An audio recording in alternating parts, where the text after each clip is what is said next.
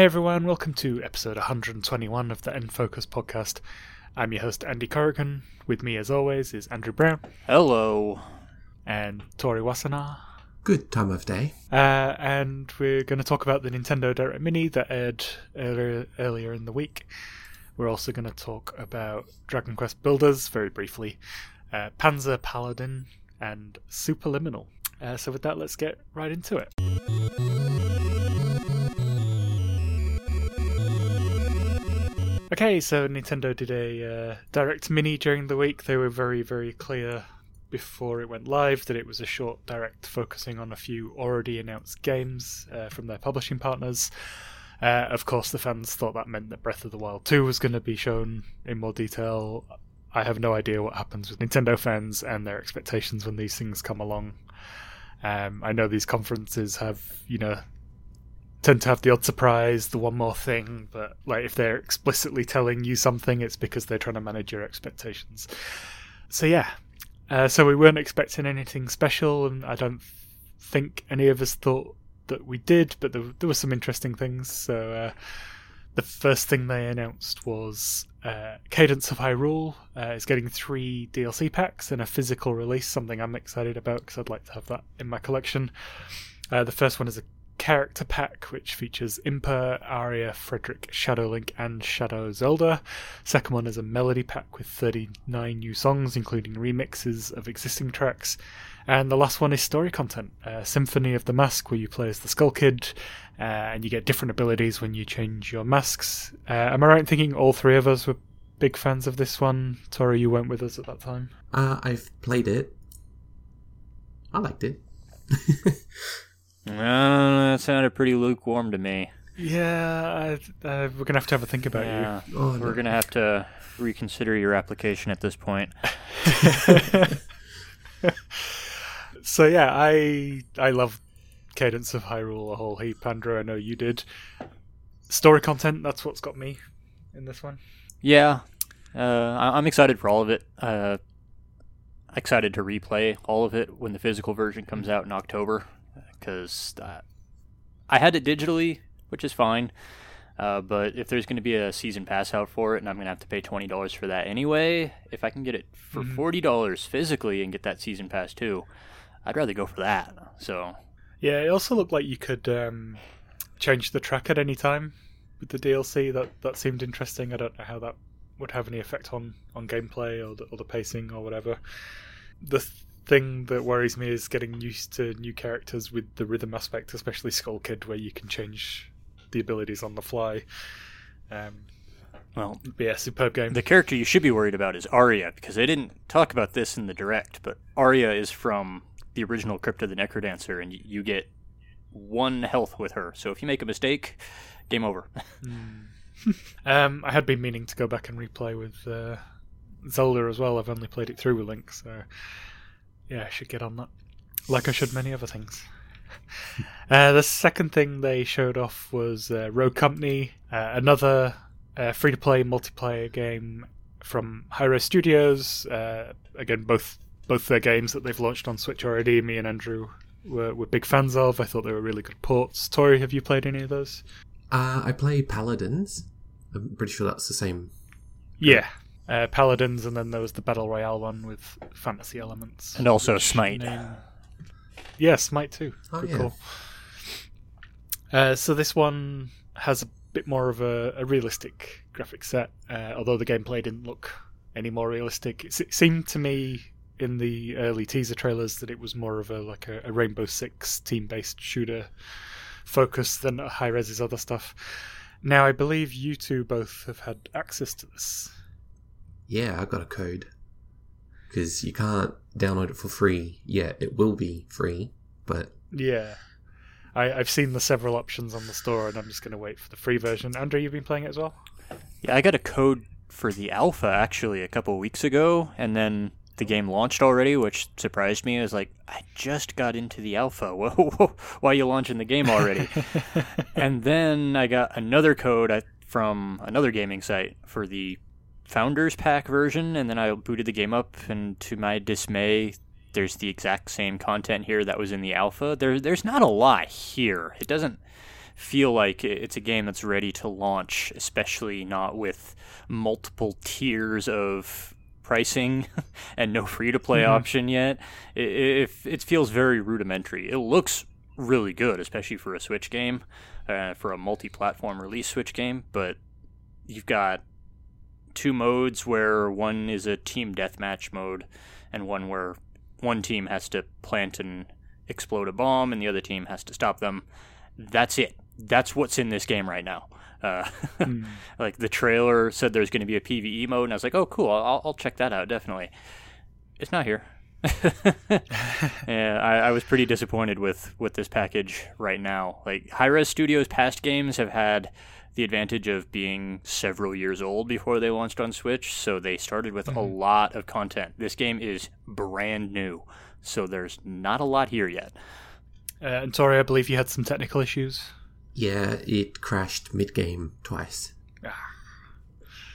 But uh, the real injustice here is that uh, you two got codes. I didn't. I, I see what's going on, uh, and uh, yeah, now both of you in probation. So. Well, enter the contest, Sandy. Never. I don't want to have to enter things. They should just come to me. Uh, so, the uh, one of the other things they showed was WWE 2K Battlegrounds, which is more of a, an arcadey spin on uh, wrestling. I have to admit, I am not a wrestling guy.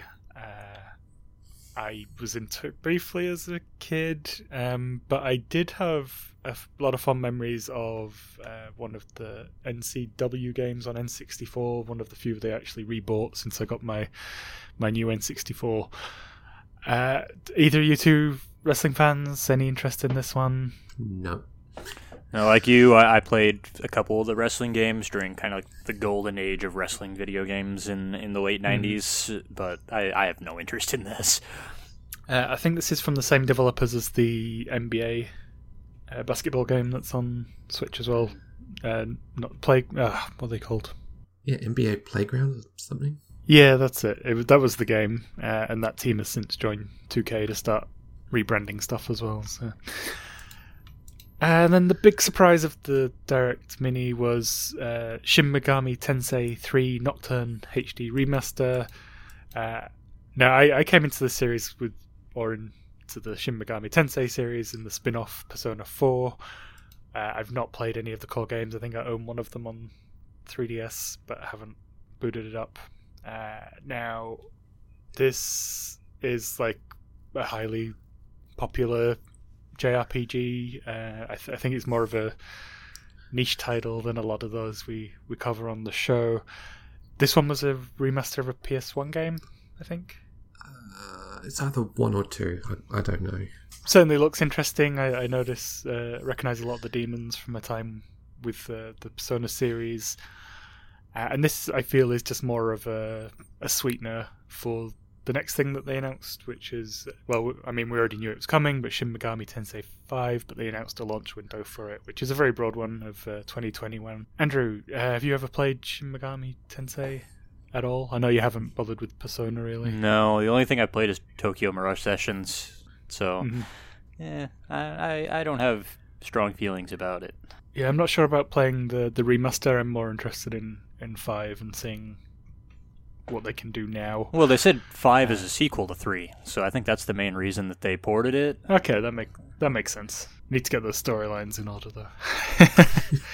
so yeah, so that that was about it for the direct. Um, there, it was all right. Uh, I, I my expectations were kind of tempered, though I did have a, a wild prediction beforehand, which was off the mark. Um, I was disappointed we didn't see anything about Doom Eternal uh, as much as I bounced off that game on PC because it is a bloated mess compared to the original. Yeah, how are your thoughts on on the director? I I got the impression we've got another one coming soon, which would be the their proper main one for their first party stuff. I was happy enough with it with the expectations that they set. Mm-hmm. Um, because I actually listened to that what they were saying that it's just third parties, it's stuff that's already announced. And then we got the Shin Megami Tensei news, which I was hoping for. I'm quite happy. Well, high expectations is a consequence of a successful product. which is why Mhm. the more successful a product is, the more inevitably you can't please your fans.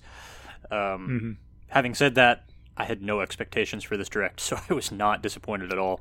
Uh, I had already gone through that in the first half of the year, waiting months and months and months for that direct to finally come out, and then got Borderlands, which was great. But I, I, I'm not letting myself go through that again. Nintendo seems to be completely frozen as far as their outgoing media, you know, especially their Nintendo Directs because of COVID 19. I don't understand why it's so hard to just do some voiceovers over some trailers. They've got to do the big production, I guess, otherwise, they don't want to do it.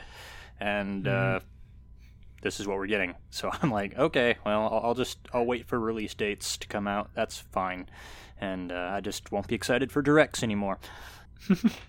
I, I think it would have been a little better if they'd launched the free version of Rogue Company as a out now, because you know I, I saw it in the trailer. They said check, wait for more news on it, and then I ran to the store and saw that it was all expensively priced, and I was just like, nah, okay, I'll wait. So yeah, so that's uh, that's that for Switch news. Uh, let's uh, jump into what we've been playing this last week.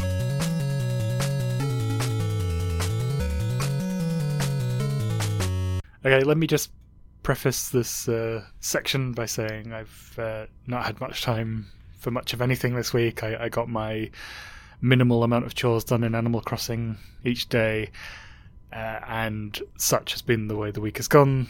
Most of my time I've been wanting to play like low investment stuff and stuff where I want to shoot things. Uh, so that's been me playing what little time I've had on other platforms. I haven't even booted up Paper Mario since last week. Uh, I'm hoping to get some of that in, in tonight after we finish recording. I have been playing something on my Switch Lite though. Um, I finished Mutant Year Zero on Switch Lite like about a month ago, and I've, I've been struggling to land on something that I wanted to play on it. Uh, I've gone through some things like uh, Sushi Strikers, which I mentioned, which I bounced off. I thought it was awful. Uh, I started up Puzzle Quest, which I think is great, but I just wasn't in the mood for that sort of thing. And I've kind of settled on uh, Dragon Quest Builders, uh, much to Andrew's delight. Uh, I said I would get to it eventually, and I've I've probably played like a collective two hours at this point, uh, just like in little spells before bed. But so far, I, I absolutely adore it. Um, the you know we Andrew spoke about it in length previously, but the you know the sales pitches it's uh, it's Minecraft with a purpose. You get missions, there's a story, you follow through, uh, and that, that's the thing that sets it apart. Um, just makes me laugh how even though it is it is Dragon Quest and everything is Dragon Quest themed, I can't see the landscape without mentally like clocking it as Minecraft, just with the with the uh, voxel blocks, everything. So yeah, my last action in that, I, I sort of started building the rooms on on the city. Uh, I've got two people helping me. One of them seems a bit evil, which I'm sure will come to light soon. And I've just built some sort of teleportation device, and I haven't figured out what that does yet. So I think I've got a long road ahead of me on that. Uh, any tips, Andrew, before I get too deep into this game? Pray. Which, of course, is an important mechanic in the mainline Dragon Quest games. For Yeah. saving and, and leveling. And uh, you played this one at all, Tori? No, not at all, unfortunately. Yeah, I think I would have played a lot more had I still been working most of my time in the office, but it's just been restricted to uh, a day a week or something at the moment. So haven't had to travel at all that much. So yeah, uh, I'll I'll fill you all in on how I go with that. But uh, yeah, I like like it a lot so far. Not really much to say. It's, it's it's Minecraft with a purpose, and that's the thing that I like about it. So. Okay, Andrew, you said you were playing Panzer Paladin last week, and I believe you got around to it. Yes, I did. And how are you finding that? I enjoyed it. It's uh, another retro platformer, so that's your expectations right there. I think just from saying that, you already know exactly what this game is. This is inspired by the 8 bit era of video games, so it looks and it plays a lot like a late NES platformer. Um, you play as two characters simultaneously. You play as first this pilot named Flame, uh, who is this little person who who can slip into gaps in the levels, and she has this rather weak whip weapon. Uh, but that's not where you spend most of the game playing as. Most of the game you spend playing as the suit of armor that she pilots, whose name is Grit. And Grit is kind of a character, but not as much as Flame is. You don't hear from Grit as much as you hear from Flame. Grit is much bigger, he's much more capable of fighting. Uh, he has several attacks that he can use. He can hit high, he can hit low, uh, he can jump in the air. If he hits up, it'll give him a tiny bit of thrust into the air, and if he he can do a down slash, so he can bounce off of enemies' heads, uh, Zelda 2 style. Uh, he he's a much more offensive character, and he's much better to get around in because he, he also has like seriously he's five or six times more hit points than Flame does. If you're if you're running around with Flame, you're you're in trouble. But the real claim to fame in this system, yeah, the real claim to fame in this game is the weapon systems. Uh, weapons drop randomly from enemies, and the types of weapons you got depends on the level that you're in. And I should say what the game is actually about. Uh, at the start of the game, all these meteors from space impact into different continents of, on Earth, and all these meteors just happen to be shaped like weapons, and from them they start generating demon armies, which start attacking all the different nations on Earth. So Flame and Grit have to go from nation to nation to nation, defeating these demon armies, which just so happen to take the shape of the local culture's demons. So if you go to China, then you fight Nian the dragon, and if you go to Greece, you fight Medusa, you know, that kind of stuff. Uh, amusingly, if you go to the United States, you fight Lilith, who is from Christianity. So I, I thought the uh, the uh, developers made quite a statement there with that choice. but now, when you're fighting these demons, they drop these weapons, and the weapons are also culturally specific. So, like, uh, Macuahuitls, I think is how you how you pronounce it. I, I probably pronounced that wrong. That drops in Mexico in the, in the South America area. Uh, those are those huge like boards with the nails shoved in them. They're they're really nasty looking weapons. Uh, Kotal Kahn in Mortal Kombat uses them. That's the kind of weapon I'm talking about. And uh, you know, big Zweihanders drop in Switzerland. It's it's all very culturally specific, which I thought was a, a nice touch. Uh, but the weapons are all statistically distinct. They all have different ranges. They all have different damage they deal, and they all have different durability they last for before they break, and you have to switch to the next weapon. And you can also choose to break a weapon prematurely, and that will cast a spell. And every weapon has different spells. Like some of them will increase the durability of your next weapon, some of them will fill the screen with a thunderbolt attack. Some of them will heal grit for you a little bit.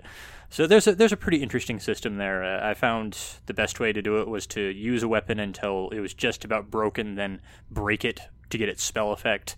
Because th- there didn't seem to be any difference in spell strength depending upon how much durability I had. So that that seemed like the best strategy. But the weapons have much more uses than just in combat. Like if I want to use a checkpoint, I can't activate it until I shove a weapon into it. So that was another reason to use a low durability weapon there, or maybe just a weapon that isn't very useful at that point in the game for you. Just shove it in the checkpoint. That way you can respawn there if you die. And also after every after every level on the world map, you can go to the lab that Flame and Grit work for, and you can actually sacrifice the weapons you have there to buy health upgrades for grit. But even all that together, it was only less than halfway through the game that I'd, I'd bought everything that there was to buy with these weapon sacrifices, and I just started building up this huge stockpile in my inventory of weapons. I got, I got them faster than I could use them. And that builds up this stat called the Spirit Burden. I never fully understood what the Spirit Burden meant because it keeps track of it in your inventory menu and like I was up to like 15,000 by the end of the game and there were like these messages underneath it that says the world has grown more dangerous and I, I have no idea what this actually meant because the game didn't feel like it got any harder and there's the traditional easy medium hard selection before you even start the game. So there's that aspect of the game but i have no idea what it actually did Uh, but the, the most interesting thing, and this is really what, what drew me to the game, was there's also a weapon forge, which is on the main menu before you even get into the game, where you can draw and statistically build your own weapons, which then get added into this pool of weapons that this mini boss that you fight in literally every single level. He's called the Horseman, and uh, after the first checkpoint in each level, you'll fight him. By the end of the game, I was very good at fighting him. I could beat him without getting hit, and he wasn't that hard of a boss in the first place. And uh, he drops these super special weapons. Like some of them, I could tell were just like wacky weapons the developers had included, but. I can also make my own. I made Cloud's Buster Sword because I knew I could make that super fast without having to worry about what it looked like. Uh, otherwise, I probably would have made the Master Sword, but I, I didn't feel too confident in my ability to actually make the Master Sword in, in a in a way that you could tell it was the Master Sword because it would really bother me if I didn't do that. Uh, and uh, this also adds your custom weapons to an online pool that gets disseminated online uh, to other players. It could potentially appear for them too. Like I, the game had just come out when I played it, so there wasn't much uh, floating around out there some of the weapons that dropped for me from the Horsemaster was like there was a spiral bladed sword called a candy cane, which healed me when I broke it.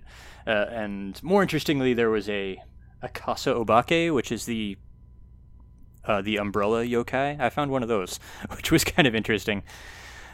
My, my only real complaint with the forge was uh, there's a really ugly color palette you're limited to. Hmm. you can use black, gray, no, black, white, orange, and yellow are the colors you can use to make these weapons.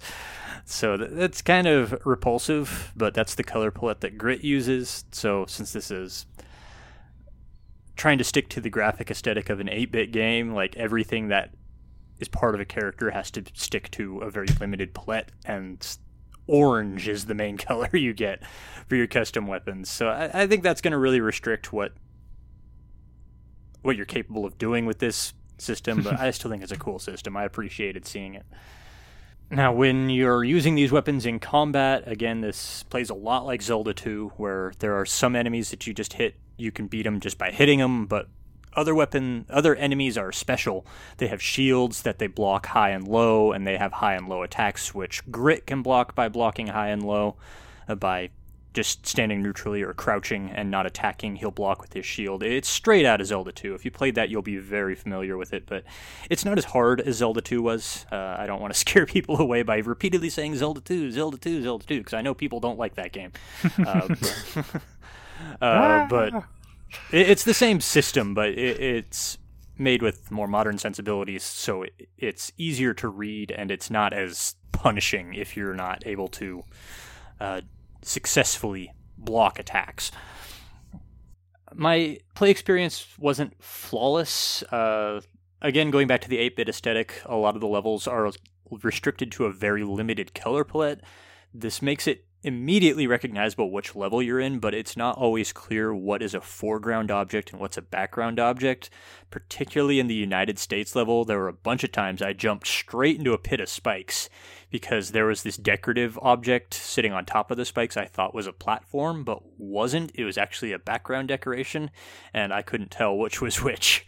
So that was a, that was the biggest problem I had with the game. Uh, another problem I had was it's too long. Like there's 17 levels in this for a retro platformer. That's massive. That's huge. Um, there's this first set of levels that you do, and then once you've cleared all those out, then another set of levels appears, and you've got to go and do those to get to the to the final boss and the ending. Either one of these level sets would have been a complete game by themselves, but they're both here, and there's it's just huge. And there's also a speedrun mode and there's a remix mode which remixes all the levels. So like there's a lot here to keep you busy. This is not like like a little piddly two dollar retro platformer that you'll buy and you'll beat it in an hour and you'll be done. Uh, there's a, a pretty decent amount of content here. It's just for a single playthrough, I, I feel it, it's too long, and it's also thematically confused. The ending I got was Flame and Grit after defeating the army, they they retired to help rebuild the world and put a stop to weapons, uh, which was great. And then it kicked me to the main menu, which has the forge where you can go and build and disseminate weapons. So that that didn't really work, but uh, overall, I still recommended it. It's a it's a cool, like, fairly well made retro platformer. It's got that weapon system to really hold it up. I think I think this is gonna be a game that has some legs for a while. Like, it's not going to be up there with Shovel Knight, but it'll be fondly remembered. I think. Yeah, when I looked it up in the store, uh, my first thought was this looks like Shovel Knight. But uh, uh, sounds interesting. Uh, the the too long thing puts me off. I'll be honest. Um, Um, oddly enough, when you said Zelda 2, I got interested. Application approved. that Zelda 2 is my first ever video game. Wow, So- what a start! well, well Right. welcome to big school. I started right away hating myself. Well, I'm a Zelda 2 apologist. Like I, I know it has a lot of problems, but I, I really do like it, and I'm perfectly willing to help people get through the early game because it actually is a pretty good game once you understand how all its parts work. It's just it does a really bad job of teaching you that. Yeah, and so having a game that kind of has all of that, but with more modern sensibility, sounds really interesting to me, actually. Nice. Uh, so maybe we'll hear from you about this one in the future. Who knows? Hopefully. Uh, but what we will hear about from you now is Superliminal, uh, which is a first person puzzler. Uh, I've seen the name Portal thrown around uh, when this game has been mentioned. Have you finished it? How are you finding it? I'm a few hours in. Um, I probably would have finished it if it weren't for the fact that there are very big frame drops in this. But we'll get to Oh. that later because there's a lot of good stuff that's keeping me going still. Um, basically, I remember seeing this one quite a while ago.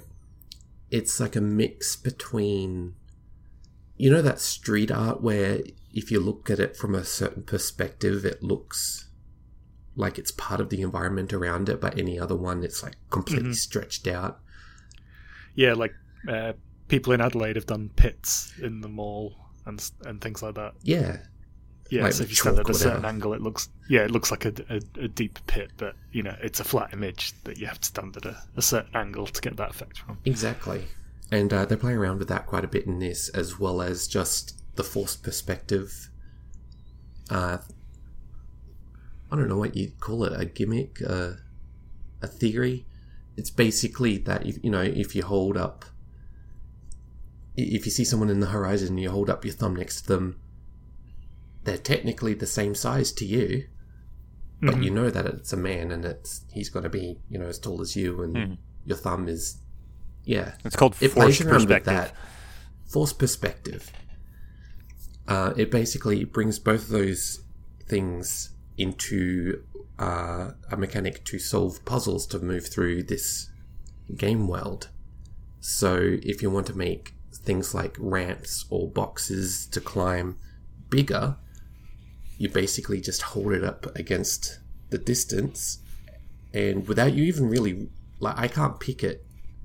Um, it'll just change size, and it's so fluid and I, I've made games before, so I, I know how to look for all the little tricks, but I don't know how they're doing this one.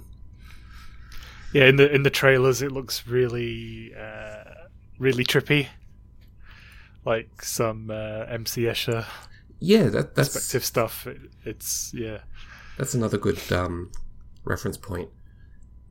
It's just that sort of you have to force your brain to think in a completely different way than how reality actually works, and they actually set that up in the whole sort of setting a narrative of it, where you're in a dream lab basically, uh, or a sleep lab, and you're in a dream, and that's why they can get away with doing all of these things. Apparently, it's some therapeutic thing to make you sleep better. Hmm and very soon into the game you you kind of pull a portal and break the simulation. Um the execution of the sort of light narrative i don't think is done incredibly well. You'll find radios every now and then that will be from the doctor of the actual real lab going uh quick update we don't know where you are i hope that helps funny the first time, but then it, they keep doing it. Like like a low rent Cave Johnson. Yeah. Um, have you ever played the Stanley Parable? No, it's been on my playlist What? for ages. Yeah, Oh, I've got it installed on Steam, ready to play. it's a short one, depending on how you play it. But it, it- it's got that sort of feel to it where you got the, the British voice, very calm, very it's matter of fact. We don't know where you are, and then another radio. We still don't know where you are. it gets a bit boring. You kind of hope that they're going to do something fun with it, but it seems like they kind of ran out of ideas after the first one, Mhm. which is a shame. But the puzzle solving is quite interesting, but also repetitive. Um, I've had to use the same solution multiple times in different puzzles. And the solution is just find a wedge of cheese and turn it into a giant ramp to climb up a thing. Bit disappointing. Yeah, that sounds a shame. Because the the trailers I've seen, there's like a whole bunch of things like where you make a toy house massive to move through to the next room. Yeah. And it'll also play around with not just the the shape and size of things, it'll also play around with the expectations of how objects will interact with reality. Mhm. Um, there's a whole section where you're playing around with uh, with these dice, and sometimes they're just pure cubes, and you just make them larger and or smaller and climb up them or whatever. And then one of them will just randomly you you pick it up, and then it's half a cube instead. Um, one of them is you make it big and it turns into an actual room that you can walk into. hmm Um, it's just that those moments are very few and far between. Um, Well, that sounds a shame. yeah, there's a lot of potential, but I think, like when you get right down to it from a game perspective, there's only so much you can really do with this sort of gimmick, and they're trying to stretch it out, and that kind of just re- leads to a lot of repetition. And I don't know how far into the game I actually am, but about two or three hours in, and it's only made me, you know, think outside of the box that they keep on setting maybe once or twice. Yeah, it, it it's just a it, it feels like a waste of potential. That that's I guess the overall point is it's a really fascinating concept and so far from what I'm seeing they could do a hell of a lot more with it. So I just looked it up on howlongtobeat.com. They got it as two hours if you just plow through the the game quickly, but if you want to do extra stuff, three and a half hours. Okay. Um, which is that's pretty damning if if you're saying the puzzling outstays it welcome and it's only two hours two hours long. Yeah. I'd really love to recommend it, but uh, at the price that it is, it's uh, I think 25 or 30 Australian dollars. Mm, that's what was putting me off. Yeah. Uh, I, I bought it on a whim just because I loved the trailers for it, but it really just turned out that the trailers were pretty much it. Uh, now you mentioned the performance. Yes, so when the main gimmick is that things will change size when you're holding them and you're looking around, there are some pretty heavy frame drops. Um, not unplayable level frame drops, but enough that it makes manipulating objects really tedious more than it has to be. Mhm. So, however, they're computing this whole change the size of an object depending on where you're looking thing, I think it's a bit clunky Okay. for the Switch. Yeah, that's a shame. So it might sounds like it could be interesting, but maybe best to play it on another platform if you have access to one. Exactly. I, I think that something like this, I'd be fascinated to see in VR because that would be mind blowing if they could pull that off. But hmm. as it is, I'd say wait for it to be like five, ten bucks. Good call. Uh, the thing that it reminds me of is, uh, and I hate to mention it, uh, Father Ted, just because the creator of it is a disgusting human. um, but there's just this particular scene where both both of them are in this caravan. Uh, one of them's not very intelligent, and the smart one's holding a toy cow, and he's saying, "This one is small. Those ones are far away." Yes, that's, and that's that's the whole conceit of this game. I wouldn't be surprised if that's where they got the idea. uh, so yeah, that's a shame. Uh, p- good potential, just com- completely unrealized and some spotty performance. Yeah, Yeah. cool. That's about it. Anyone checked out anything else, even, you know, just lightly? Well, I did check out a little bit of um, Rock of Ages 3.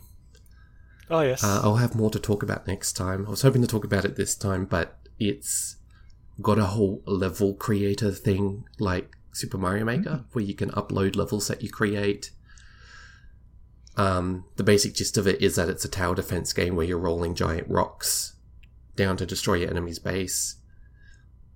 Um, and you're also defending your base by building those towers to kind of slow slow it down. So it seems like they've really expanded on that concept this time around. So I want to explore it all before I talk about it. cool. I hate tower defense. I love tower that's- defense. That's it. I just find it frustrating. Um, I thought about checking out Carrion. Yeah, I nearly bought it, but it's on Game Pass on PC, and I don't want to spend money when I don't have to, so I'll probably check it out there. So I can't really talk about it yet. Anyway, yeah. Okay, uh, I think that's about it then.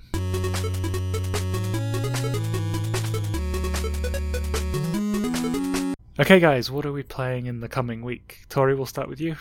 Uh, well, I want to play a little bit more Rogue Company. Uh, if either of you want to play, if you get a code, um, Yeah, that's it. Wrap it in. Thanks. I'll find you a code. uh, and like I said, Rock of Ages 3, and also hopefully my Lego Mario set will come this week. oh, that'd be a cool thing to talk about. Yeah, I'm looking forward to it. I love Lego. Nice. And Andrew? All the things that I was supposed to get next week have been pushed off into August, so I, I think I'm going to look at Carrion, actually, which is a Okay. Devolver Digital game that came out this past week, so I'll, I'll be a week late on it, but that's okay. I'll uh, well, I'll make an effort to to play that. I be, I believe it's only short. Will you, though? Will you really? no, probably not. But I believe it's short, so that helps. um, maybe it can be my my lunch hour game. Yeah, I like the sound of that. Uh, and me, probably that, and hopefully Paper Mario because I really want to play some more of that. Uh, yeah, that's it for me.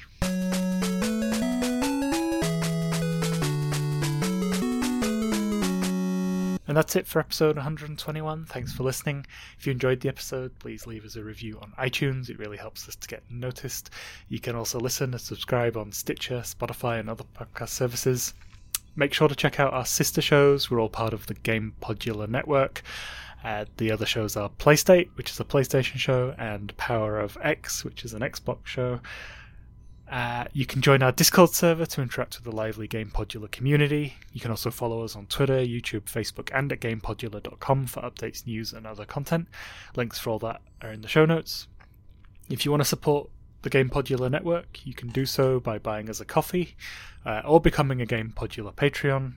The details for both these things are on our website. The Patreon, I should add, is just being used as like a recurring tips jar at this point. We're not gating any content. Everything you- you're getting is free, and frankly, you should because you've just listened to us.